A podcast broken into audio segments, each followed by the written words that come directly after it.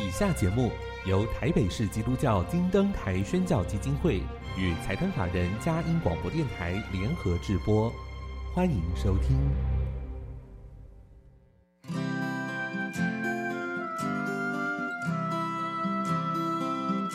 在现代紧凑的生活节奏里，以爱建立和谐的家庭生活，以喜乐专业的态度投入服务，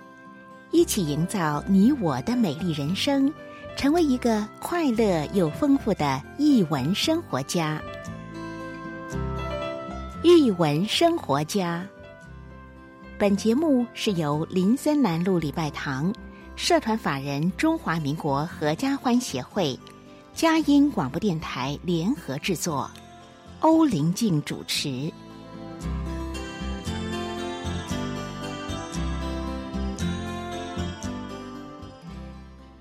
这里是佳音联播网台北 FM 90.9，各位听众朋友，大家好！您现在所收听的节目是《艺文生活家》，我是节目主持人林静，很高兴跟您在空中相会。节目一开始跟您分享一个展览的讯息：疯癫、梦境、神曲、天才达利展，从今年1月1号到4月13号在中正纪念堂第2、第3展厅展出。西班牙画家达利因为超现实主义的作品而闻名，那他跟毕卡索、米罗都被誉为是西班牙20世纪最具代表性的画家。那这是今年呢，我们在中正纪念堂将迎来他的展览，非常难得哦，因为疫情时间我们不能出国，但是达利来台湾。这次的展区分成5大展区，集结了达利各个时期的代表作品。那展间有超过100幅，总价将近30亿的达利真迹跟装置艺术，非常难得的机会，欢迎您合家共赏啊！再次推荐给您《疯癫梦境神曲》。天才达利展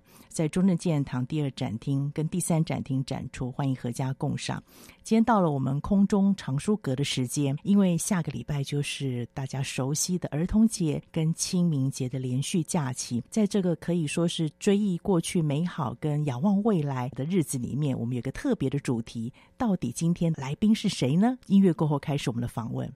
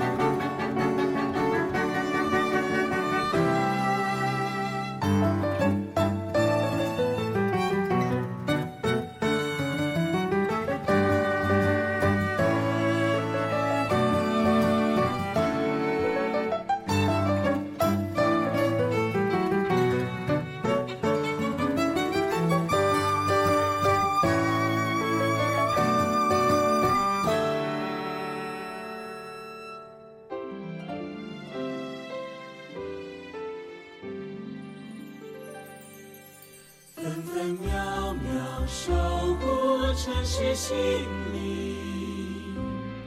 佳音广播电台 FM。久已远走。 欢迎回到艺文生活家，我是节目主持人林静。今天非常荣幸请到了我的好朋友，还有我一直很想见面的这个绘本作家，终于如愿以偿了。陈淑婷小姐跟詹迪尔小姐两位来到节目分享。那我要先请教淑婷。好，淑婷你好，欢迎你到节目里面。好，林静好。想请教淑婷，因为知道你过去的经验是记者，然后又从事这个文字工作，都是关心到跟生活相关，或者是对 一个未来有更好的一个环境，包含动物、人类或者一个孩子的教育等等这样的议题哦，可以跟我们分享一下这个文字工作对你的意义是什么？当然，除了你的专业运用之外，还有没有你怎么去看待这个文字工作？因为我一直以来都是以文字，就是真的就是从事文字工作哦，从最早就是当记者。 然后后来离开记者的工作以后，其实我就是在做一些人物的报道，是哦、作家的访谈，那或者是会写一些书介啊、书评，然后再到自己出书的经验。那文字对我来讲，其实就是一个很玄妙的东西哦，因为我小时候真的非常的讨厌写作文，然后我也觉得，考试要我们写的东西，我都会觉得很烦哦，所以我从来没有想过自己会有一天是，每天都要一直写字。OK， 可是后来就是开始当记者之后，我就会发现文字它真的很有力量哦。 它是一个很好的传播管道哦，就是我们的，当然我们现在影像啊、声音都会留下记录哦，可是文字是一个它，我觉得相较之下，它是一个非常中庸的媒介，就是它没有那个。 影像跟声音都比较有一个情绪渲染哦，是可是相较之下，文字它有一种平平的，我就是好好的把一件事情传达给你，但是你心里会产生什么样的情绪感受，完全是靠文字者的功力，还有就是你个人有没有这个对事件的共鸣嘛？啊，就像我们目前很多电视目前很多的新闻事件，就是有些人看了很有感，有些人看了完全没感觉。那我自己在从事写作的时候，我也是这样想哦，我都会。 去思考说这件事情，我要把什么东西留下来？一本书好看，那我当然可以看完后我就把书合起来收起来哦。可是像我自己的习惯，我也会做一个读书笔记，然后跟我的朋友分享。也不是说帮他们做摘要，而是希望他们知道说，有这么好的东西是很值得分享出去。那有了小孩之后，我也会很习惯的哦，把我跟小孩相处的点点滴滴，还有他们说过的话，我都会记录下来，因为我知道这个时光它其实就是一直往前的哦，它是不会重来。可是现在的心情，我可能5年后、10年后，我也没有办法再回忆起来，所以文字就可以帮我做下这些的记录。是，我想这也是目前为止很多人也许在 FB 上面他会。 写一些简单的心得，所以也许也是一种方式哈。谢谢淑婷这样的分享，文字是有力量的，文字可以承载很多美好的记忆，也提醒我们曾经拥有的事情。然后这个在我前面呢有一本100万个亲亲，也是在这样的心情下面写下来的，是不是？当时的状况可以跟我们分享一下。 对，我本来就是抱着我的小孩，因为我小孩是一个要抱着哄睡的，就是你没有办法躺着让他睡，所以我那时候抱着哄睡的时候，我就是会随口的跟他说话，然后可是每天说也会不知道说什么，然后后来我就渐渐的把我跟他说的话，就是有点说成一篇短诗的感觉，就是越来越精简嘛。因为你每天说了好几个月，自然就会越说越好。那我有一天就觉得，这段话有一天他不需要我报税的时候，我一定会忘记，我就把它写下来。那其实就是现在100万个亲亲里面的内容。但是我印象中你过去做的比较是文字的呈现，比较少是用这个绘本的形式。当时怎么会想到用绘本的形式？其实就是我那时候刚从俄文所毕业第2年哦，所以其实我身边有好几个朋友，他们都是很优秀的插画。 家，然后绘本的故事创作者，然后那时候我应该是把这个东西这个文字贴到网络上，然后就有认识的插画家朋友跟我说，他觉得蛮有画面的，然后建议我去找巴巴文化试试看。然后我那时候也没有想太多，我就是去那时候巴巴文化，我就刚好有认识的编辑，我就传给他们看。 然后结果就在很多年以后，他们跟我说：“这个故事他们找到了一个很适合的绘者，是可以出书了。” 可是其实那时候我小孩已经7岁了吧，都已经过6年了，我真的是吓一跳，就没想到。所以文字真的很有力量。你看6年后这些文字我早就忘记了，结果它竟然变成一本书。是，所以很有意思。有时候有些文字你。当下的感觉或当下的感动记载下来，没想到它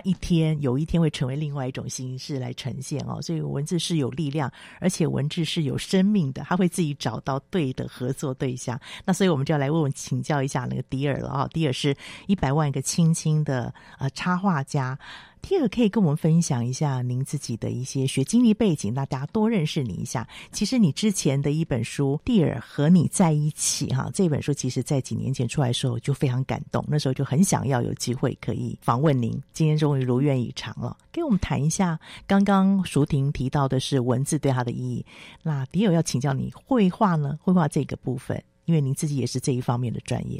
各位听众朋友大家好，我是迪尔。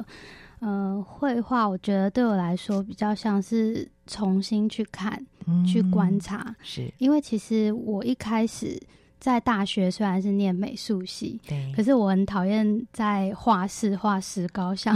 比较传统的这种技法， 对不对？然后到后来出了社会，然后工作几年之后又出去国外留学，那时候是被一些风景感动到，然后就很想要拿起速写本把那些东西记录下来。我就发现当我在记录的时候，我会更用心的去看，然后想会把那些小小的细节都一笔一画的刻在心里头。是，所以绘画也是一种观察的方式，对不对？很有意思哦，每个人表达对这个世界或是对环境的感受方式不一样，有的是用文字，好像舒婷，那第二会用你的绘画速写的方式哦，但是都是一些让这个生活更加美好。所以听众朋友，也许你可以试试看，如果你可以拿起笔写文字，或者是你拿起一些简单的画材做一些生活的记录，也许我们生活更多的丰富，更多的多彩，也不让自己生活的这么急躁，特别在疫情期间更值得大家来一起来体验这样的美好生活。然后要请教迪尔，就是当你拿到这个100万个亲亲淑婷的稿件的时候，你第一个感觉是什么？我那时候就是看着那文字，从前面它是一个亲亲啊，然后2个亲亲，就是感觉是前面是很朴实、很日常，就是在细数生活的一些点滴。可是到最后那1-2句的时候，开始他说：“哎，他要离开。”然后100万个亲亲的时候，希望他的小朋友像第一天见到他的时候那样爱他。我看到那时候就觉得心脏快要炸裂，就觉得哇，很巨大的那个感受，慢慢的从一开始一个亲亲，然后累积到最后就突然炸开来。我就觉得啊，我一定要画这一本书。可是我同时又觉得也太困难了，因为它是这么的简单，但是又很深刻，所以我就先把这个故事放下因为我自己觉得我的经历还不够，足以可以撑起这个故事，所以我就是先画其他的东西，然后默默的观察舒婷家的生活，然后从她的一点一滴中去想象说，如果我也是这个家庭的人，会有什么样的感受，然后才去慢慢的接近这个故事。是因为我一直以为你们很熟因为你把淑婷家里面这本书里面的一些情景画得非常的传神非常传神，仿佛就是他们家的一份子一样所以但我刚刚才知道说今天是他们第一次见面，所以听众朋友知道用心的画家怎么样来诠释这个精彩的文字，都是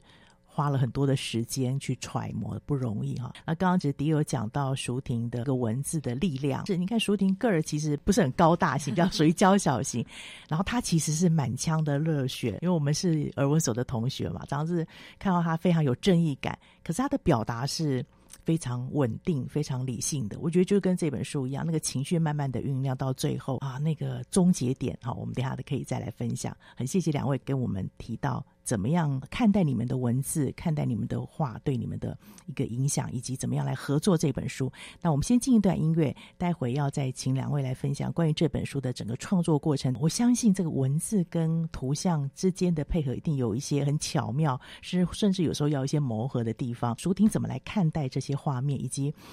迪尔在面对这些文字的时候，他的发想是怎么来的？好，我们先进一段音乐，待会要请2位来分享。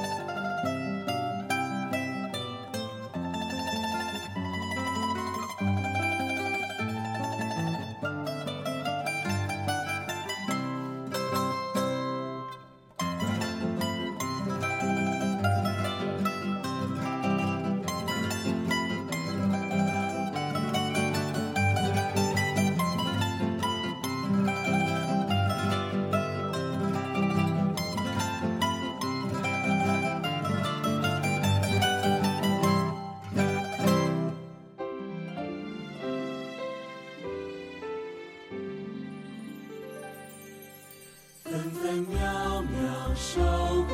城市心灵。嘉音广播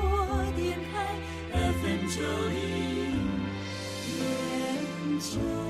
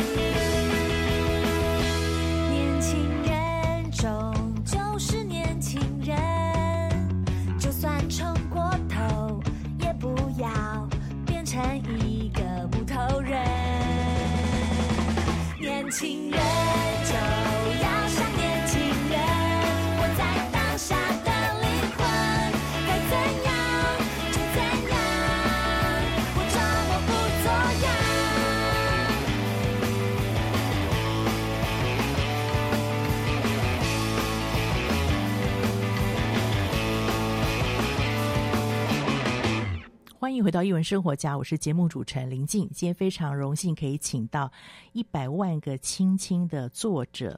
陈淑婷小姐跟詹迪尔小姐一起来分享这本书的创作历程。刚刚的节目里面，两位分享了他们自己对文字、对图像在于他们生命当中的意义跟影响。然后现在呢，我要来请教他们关于这本书他们合作的历程。淑婷可以跟我们分享一下，当你看到了迪尔的画的前面几个画面的时候，你有没有什么感觉？我还记得那时候迪尔跟编辑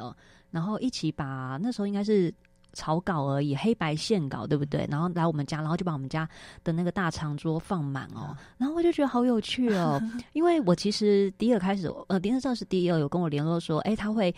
他就是有加我脸书，然后他说他要观察一下我们家的生活一阵子，然后我也不以为意可是后来我看那画就觉得哇。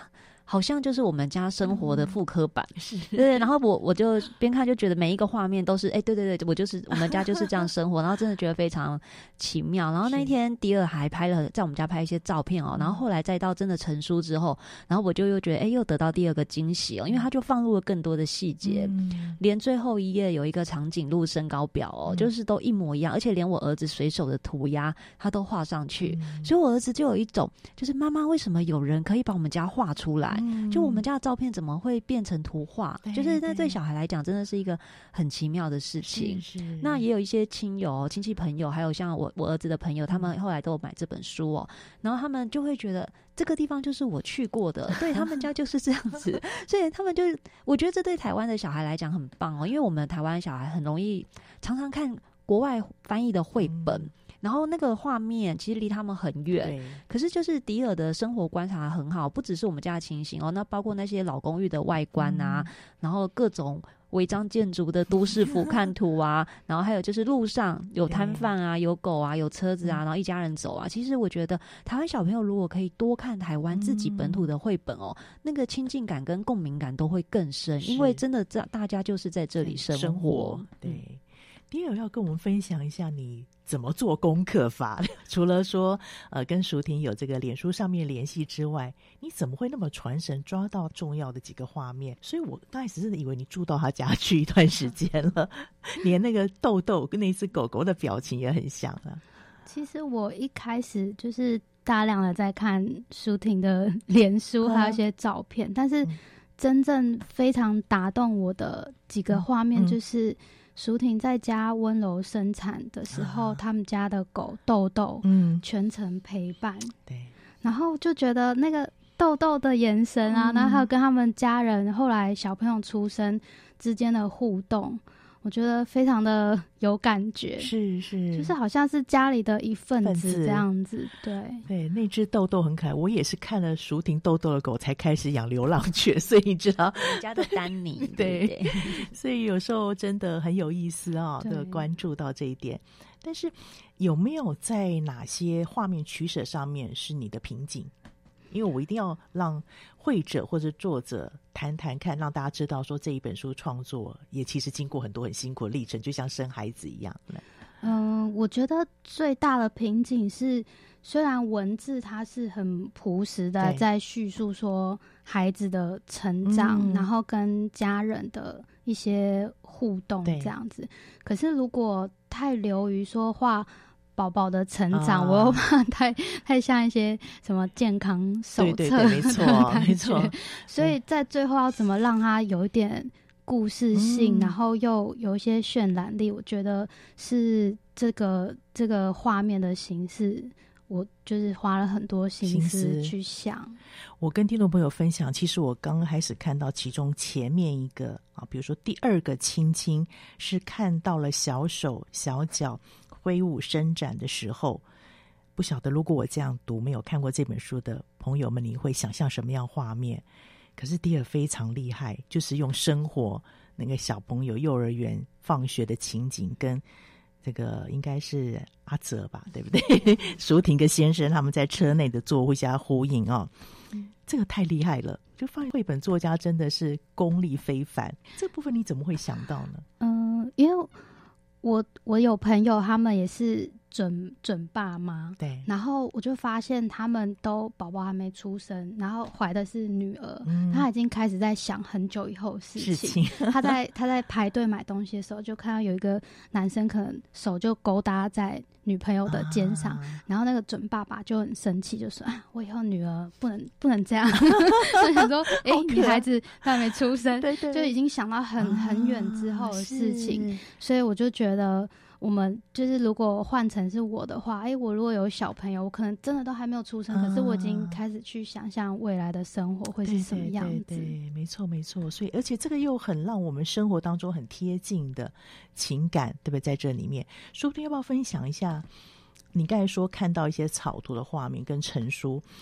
有没有哪几个画面让你超乎你的想象？因为我想你在写文字的时候，也许你就本身就会有一些图像出来，或是有一些期待出来，有没有哪几个部分是迪尔画出来的超过你的想象？嗯，因为我觉得，因为我像我文字是1、2、3、4、5这样下去嘛，那其实因为我在写的时候完全就是自己的生活经验哦，所以会从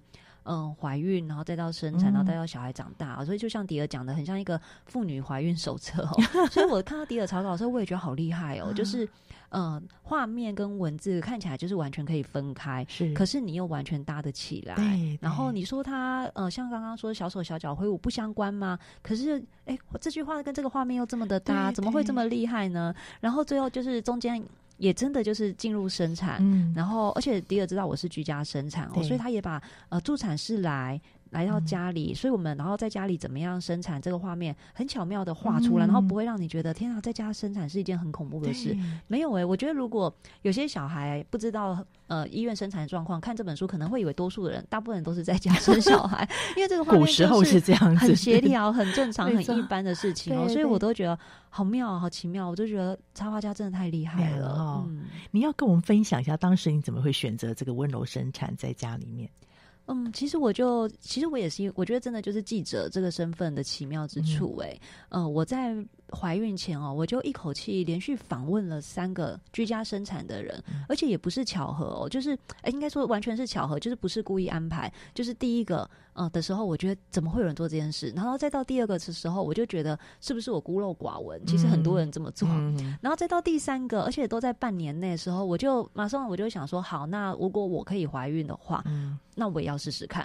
就是老天就会听到你的愿望，就真的怀孕了。然后我就很高兴，马上联络，因为我已经采访过3个很有经验了，我就联络认识的助产师，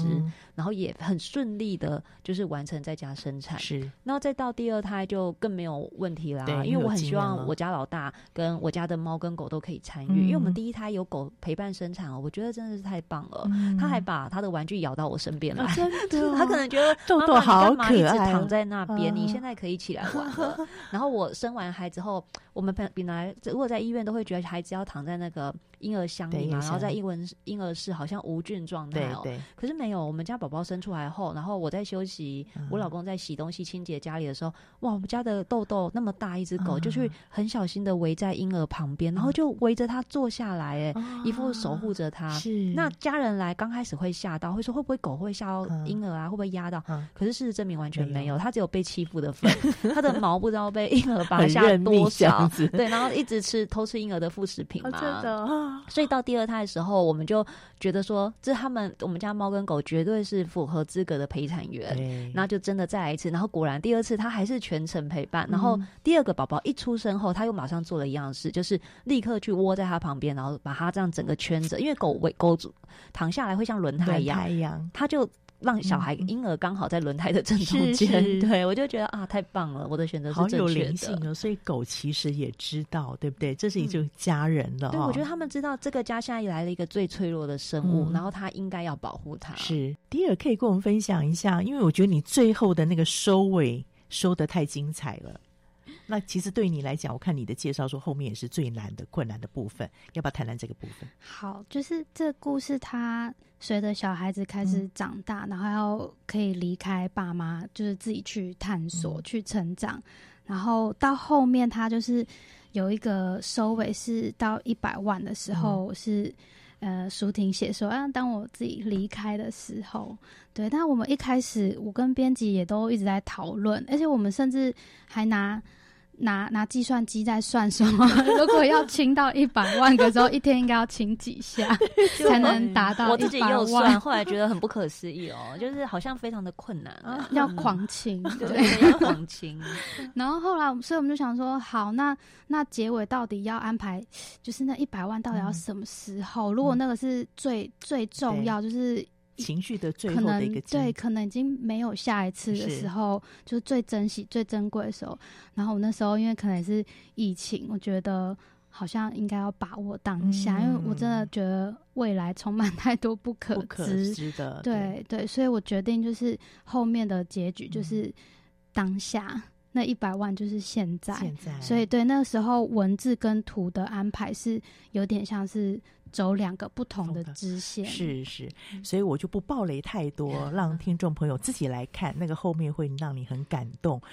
笛儿怎么样来诠释那个当下，然后这个部分你就会发现说是整个情绪当中的最高点，但是是一个非常美好甜美的一个 ending 啊。我觉得我看完这本书，我其实就是觉得这是可以每天提醒每个父母亲不断的再去思索自己跟孩子的关系，不断在思索我自己可以给孩子留下什么记忆，是非常难得的一个经验。很谢谢两位这么精彩，有没有分享一下？应该很多人有不少的回应吧，读者回应。嗯，我蛮多朋友他们、有生孩子的哦，都说最后会看到哭，而且就是有一种突然被袭击的感觉哦。然后我也跟他们说，对，其实我到现在还不敢念，因为如果我自己念，我也会哭，所以我都不敢念。是，对，那我也蛮希望，就我自己在写这本书，后来它能够出版哦，我真的很希望是给家长一些提醒哦。就是我们对小孩其实一开始的要求真的很简单哦，就是健康长大嘛。可是后来你就会对小孩要求越来越多，然后也会常常对他们很不耐烦、很生气。有时候，像我在校门口，我每天都送他们，然后去接他们哦。听到家长跟小孩讲话、我都觉得希望你不要后悔，因为你真的不知道等一下会发生什么事。然后如果你今天你跟孩子讲最后一句话是这句话，你会不会后悔呢？其实我每次常常在提醒我自己哦，所以我也跟我们家小孩说，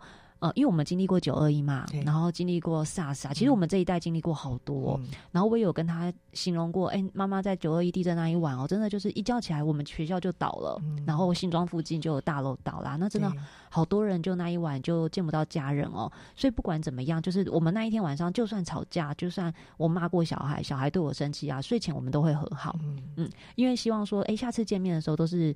就是不管有没有见面都是没有遗憾的啦。那我也希望很爸爸妈妈可以这样想哦，就是你真的不知道你跟你的孩子还会相处多久，那就是要一直用原本的心情去对待他们，这个是非常不容易，但是却必要的。迪尔呢，你自己画完这本书之后，对这本书有没有什么期许？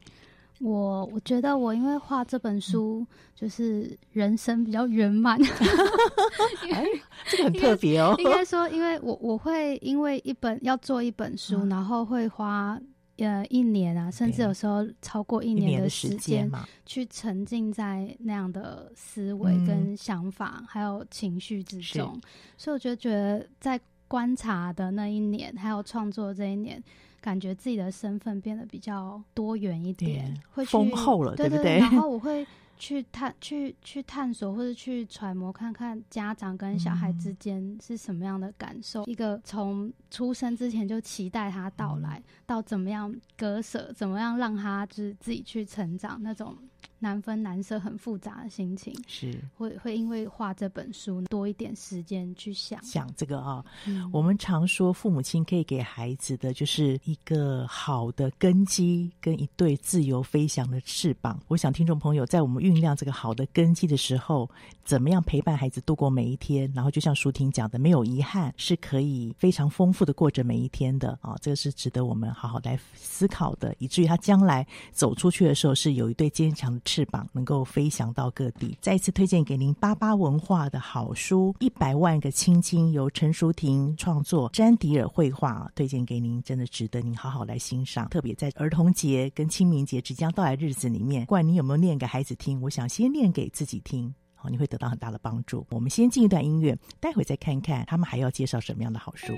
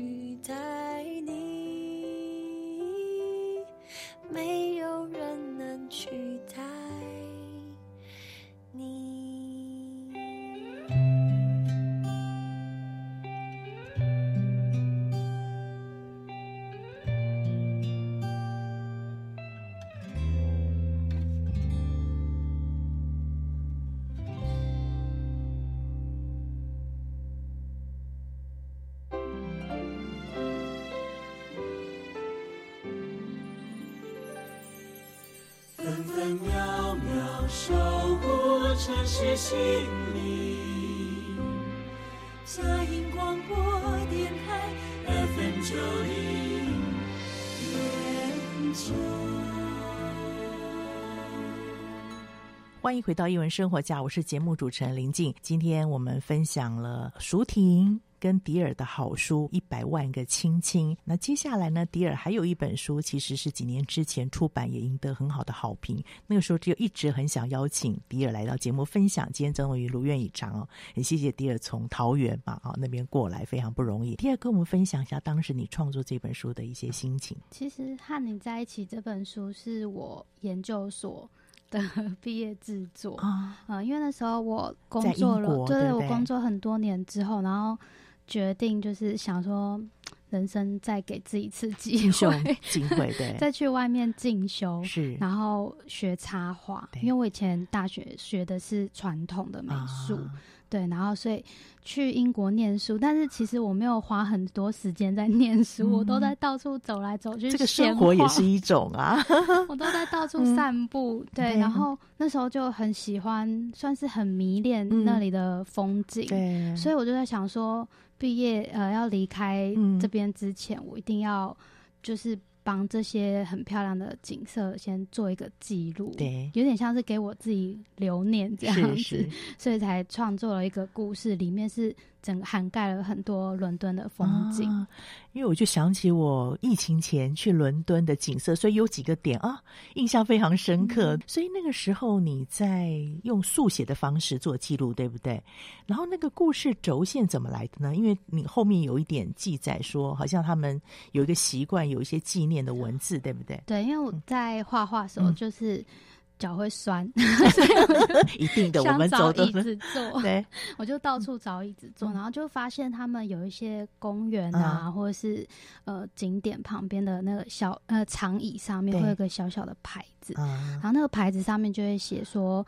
给敬爱的可能自己的家人或是长辈，然后他的生卒年，是，对，然后那时候看到我牌子的时候，我就一开始很觉得很动容，在之前可能有一家人，他们常常就是坐在这里，然后享受跟我现在看到一样的眼前的风光，是，所以我就被这个牌子算是蛮打动的，就觉得说，哎，一样的风景，然后可能人不在了，但是是不是因为透过看着这样的风景，可以去怀念，去就是重温那样子的心情，是，而且你这里面有一点魔幻神奇的元素在那里面对不对？看到最后我会整个讶异，说我们以为的那个生存者还在世上的人其实是颠倒的，对不对？当时怎么会想到用这种轴线发展？这是很厉害的叙事方式对，其实我没有想那么多，因为我那时候还有想要做另外一件事情，就是我还蛮想当导游的因为你绝对可以而且画给大家看很清楚我在伦敦的时候，然后就会有很多亲戚朋友来找我，我就有点像是驻驻点的那个导游，导游，我就会带大家出去，然后我就一直想说，安排那个路线啊，然后怎么把这些景点串联在一起，是很有趣的一件事情。所以我在故事中，那是有一对老夫妇嘛，然后那个老先生，那是他们的结婚纪念日，所以我就在想说，用我自己的心情，如果我是那个老先生，然后我今天要为我心爱的人安排一段旅程，对，然后透过安排的旅程来怀念他，是对。所以刚开始看前面的时候，我觉得这是迪尔非常厉害的地方。我以为是这个老人家可能有点失智症，所以啊，太太要出去找他，怕他担心。就发现你的埋了好多悬疑在这里面，这是在当时的这个训练当中，比如说你的学校有教你这样的叙事方式吗？我们那间学校它Kingston 它没有太局限说大家一定要去做绘本，它就是完全是应用插画，所以大家的毕业作品是非常各式各样的，真的是打破眼界，有些是偏广告啊，有些是商品设计啊，或甚至有雕塑，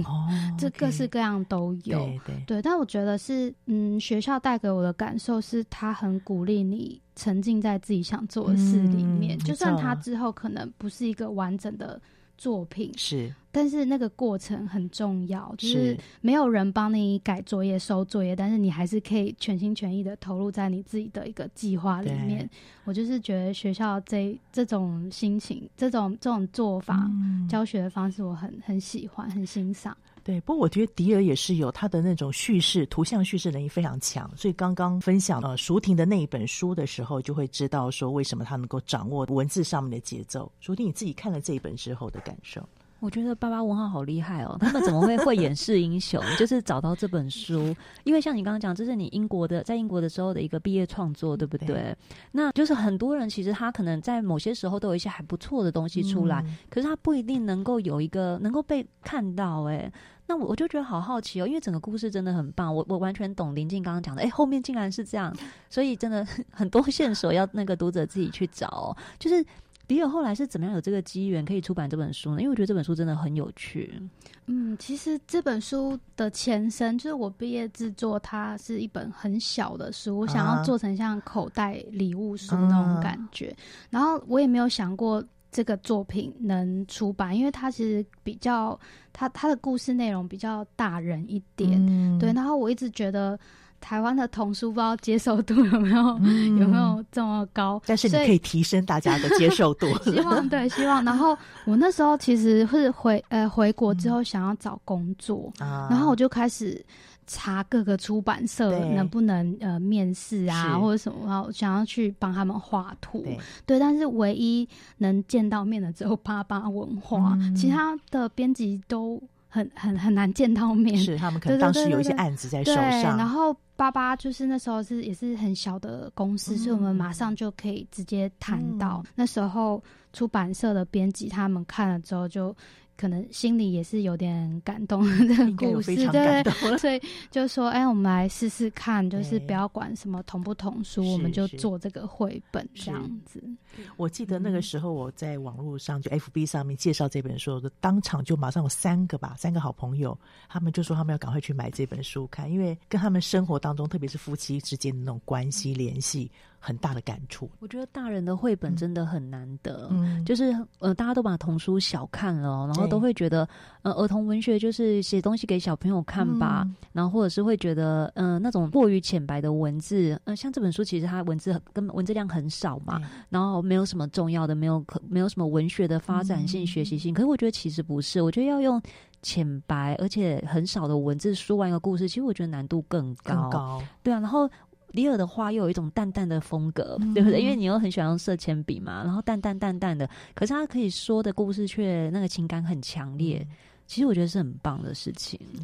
迪尔就是慢慢给他的图像是温柔的、舒服的，可是情感却是浓郁的，可以慢慢读，所以这本书真值得大家好好来品味。可以跟我们分享一下你这本书创作的时候有没有特别想要分享那个对象？我觉得对象可能没有针对某个人，可是可能那种不舍的心情是很深刻，因为我那时候快要结束留学这段时间，所以想说啊，要回来面对现实。其实书里面有感觉到那个惆怅的心情。对，我其实是很不舍，那是很美好的回忆啊。所以就想把这样的心情保留在故事里面，但同时还有一件事情，就是我发现我其实伦敦几个固定的景点我很喜欢，我去，可是每一次去身边的人如果不一样，或是身边没有人，只有我自己的时候，发现心情不太一样。是，对，就是即使是一样的风景，但是只要你旁边人变了，那个感受就完全不一样，都是新的看。后面有好多人的名字，这些是你认识的吗？还是有些是我认识的，有些是我就是编了个名字这样子。我就想说，因为我觉得故事可能是可以发生在任何人身上，所以我后面就有一个很像众生图的感觉，很多人很多路人，就只是发生在某一个人身上的一小篇这样子。对，很可爱，会发现说会让你回忆，也许不见得会在伦敦碰到这些人物的举止，路上也许就可以有，对不对？所以你的观察力是非常重要的哦，在你怎么去找到这个当下的一个感受，把这个人的行为举止画下来。比如有老先生老太太，也有全家人。那现在画这图，如果有机会再回到伦敦呢，你最想要去哪一个地方？我想要大吃一顿。因为那时候学生时代，然后都就是穷穷的，然后都自己煮，然后我觉得现在好一点点，但是对啊，会想说好像有些餐厅没有试啊，很想来去试一下。对对对，走一走的话，我觉得我可能比较不会再局限说是某个很有名的景点，可能是一些自己在那时候生活的那个社区啊，学校的社区啊，谁家的花园有种花，那种很私密，只有自己才知道的路线，我可能会想要再去回味一下。对，很期待你可以再回味一下，又再多一本书。对，所以是很不一样的感受。对，这本书其实出版有一段时间了，应该有听到不少的回应吧？回应的话，就是大家都会像主持人常常说，就是看到后面就是有翻转，然后有吓一跳的那种感觉。但是我觉得蛮好的地方就是他们会看完之后也会去想一下自己心中最重要的那个人是谁，然后哪些地方会想要好好的再珍惜，再走一次这样子。所以我们今天这两本书都太美好了，都是值得我们去珍惜。一个是可能过去拥有的美好，一个是现在正在酝酿进行当中，其实都成就了我们的未来。你将来要走什么样路，将来要留下什么样的记忆，回味起来是甜美的，即使那个过程是辛苦的，都跟你现在每个当下有很大的关系。很谢谢两位带来这么精彩的作品，也期待有机会再访问你们。有没有最后要跟听众朋友说什么话？我希望我们的听众朋友有机会真的多看台湾本土出版品，我真的很想大力疾呼，因为其实我每年就因为工作关系，我都会整理那个一些排行榜，童书排行榜，然后我都会注意100名里面有哪几本是台湾本土出版其实每年我都蛮伤心的。那可是仔细的再看，你就会发现每年台湾其实还是有好多很好的创作者在努力做出版这件事情，只是他们得到的那个行销的力道可能没有像翻译作品那么大但它其实内容都很好。那我就是觉得大家其实可以多给本土出版一点机会，那不管是说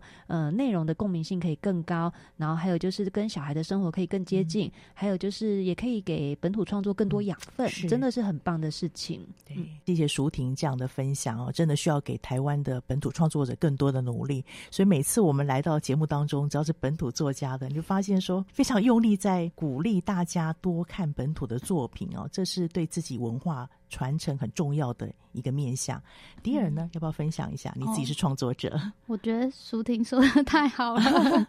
就是然后我另外也很喜欢听这个节目，因为就是可以很难得听到说画家跟作家之间的对谈，因为真的机会很难得。有时候如果编辑还有时间，我还请编辑过来，因为我让大家知道说做一本书大家看啊怎么这么贵，背后有好多辛苦的历程。所以你如果知道这个创作历程，程，从创作者从编辑来回好几次，他们怎么样完成这么一个精彩作品，这我觉得这更可贵，所以我常常会有机会一定会请编辑过来。不过今天两位文图创作者一起过来就觉得非常荣幸了对，谢谢两位。那听众朋友，谢谢你今天收听我们首播在电台，过几天之后呢，你可以上我们佳音的联播网点选下载区找到艺文生活家，今天的单元可以分享给您中南部或者是海内外的朋友，让他们一起来经历这个阅读的美好，一起来支持本土的创作。谢谢你今天收听，欢迎下周同一时间再见。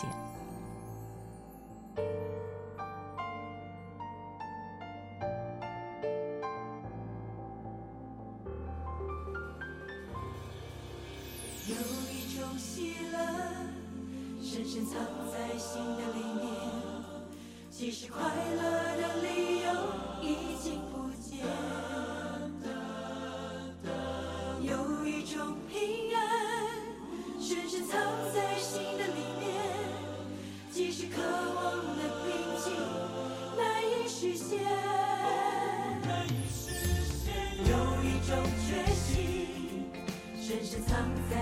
的里面。